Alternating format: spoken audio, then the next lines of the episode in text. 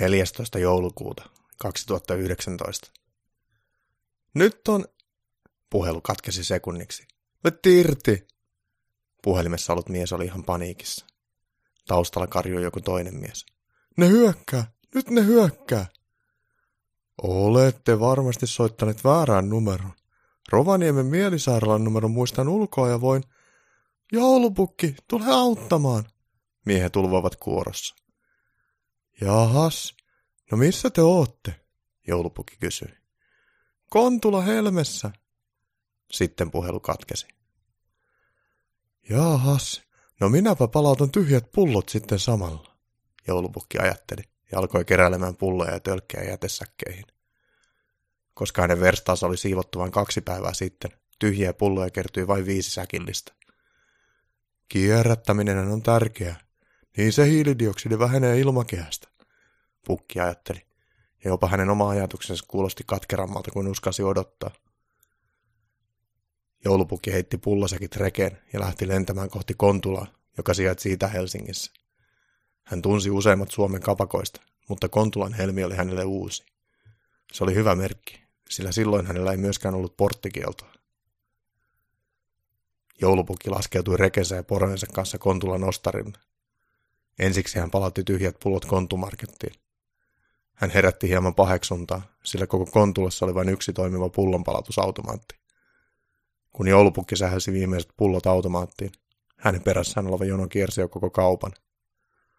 Kontulassa on näkeä edelleenkin paljon janoista porukkaa, pukki ajatteli. Hän alkoi etsiä Kontulan helmeä. Hänen strategiansa oli pysähtyä juomaan jokaisessa baarissa yksi juoma. Kyllähän se baarin nimi selviäsi ulkopuoleltakin, mutta oli mukava päästä baareihin sisälle välillä lämmittelemään, sillä Kontulassa baarien välimatka oli pahimmillaan jopa parikymmentä metriä. Monessa baarissa oli pikkujoulutunnelma, joten pukki saattoi nauttia viihtyisestä ilmapiiristä pidempäänkin. Noin viitisenkymmentä juomaa myöhemmin joulupukki tajusi, että hän kävi lävitse Kontulan kapakoita ainakin neljättä kertaa. Yksikään baareista ei ollut Kontulan helmi. Pettyneenä hän palasi rekensä luo. Lähdetään porot matkaan. Kontulan helmi ei ole täällä. Reki ei liikahtanutkaan. Voi peräpala. Alkolukko. Hei, sinä toimenton poika, jolla Odinin soturien huppari. Tulisitko puhaltamaan tähän pilli? Kaljupäinen, karski, kasvotatuoten mies tuli pukin reellua. Katos vaan, alkolukko. Niin, voisitko puhaltaa tuohon, please? Ei näistä puhaltamalla selviä, mutta voin auttaa. Odinin soturi otti Ledermanin taskusta ja katkaisi niiden pihdellä pari johtoa. Kokeile se olupukki nyt. Reki nyt kähti liikkeelle. Hei muuten, tiedätkö mikä on Kontula Helmi? Pukki kysyi. Juu, se on kapakka.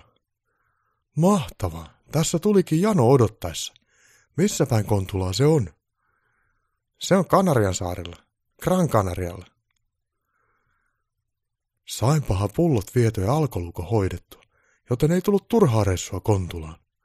Joulupukki ajatteli samalla, kun oli jo pitkällä kohti Kanarian saaria. Kontulan helmi löytyi helposti Playa del Inglesistä, koska ison baarin pihaa reunosti Suomen liput. Joulupukki ei itse tajunnutkaan, että koko Gran Canaria oli metrin paksuisen lumipeitteen alla, sillä hän oli itse tottunut lumineetoksiin. Onneksi tähän pihaan saa reen hyvin parkkiin. Ja onneksi täältä saa vielä juotavaa.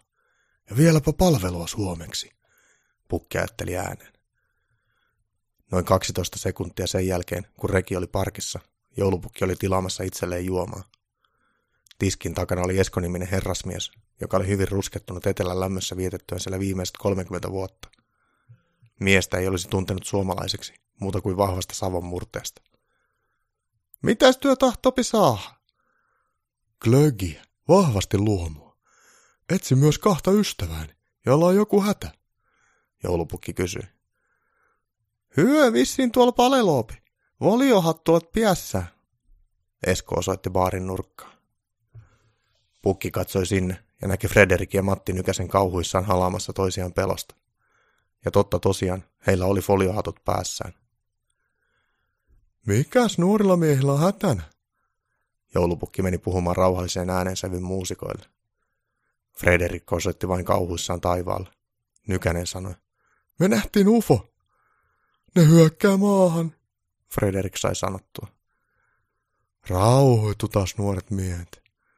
Joulupukki tajusi, että miehet olivat psykedeellisessä tilassa. Kertokas, mitä te olette nähneet ja missä? Me oltiin laulamassa karaokea tuolla ässässä, Matti Nykänen sanoi. Me laulettiin koko ilta, Frederik jatkoi. Laulettiin niin hyvin, että saatiin porttikielto. Sitten lähdettiin kahlaan lumessa tänne. Suorinta tietä oltiin tulossa tänne, kun hotelli on täällä. Oltiin oikaisemassa vaan yhden strippibaari happy hourin kautta. Suorinta tietä, kun lennettiin sieltäkin kujalle. Vaikka edes laulettu. Matti täsmensi. Siellä takakujalla UFO laskeutui ihan viereen. Sellainen pyöreä härveli, joka kellui ilmassa. Sieltä tuli vihaisen näköinen pienikokoinen humanoidi. Se katsoi meitä silmiin pelottavasti. Kamalan pelottava katse. Sitten se sanoi ruotsiksi meille, How dare you? You have stolen my dreams. Se ihmetteli lumipeitettä. Tällä Kanarialla katso se ei ole useinkaan metriä lunta. People are suffering, people are dying, se sanoi vielä. Nousi ufoonsa ja lensi pois. Pukki alkoi nauraa. Hei, te voitte ottaa noin tinahatut pois päästänne. Mutta ufot voi lukea meidän ajatukset, jos nämä ei suojaa meidän aivoja. Sanoisin, että siihen tarkoitukseen te kaksi ette ole kovin kiinnostavia kohteita.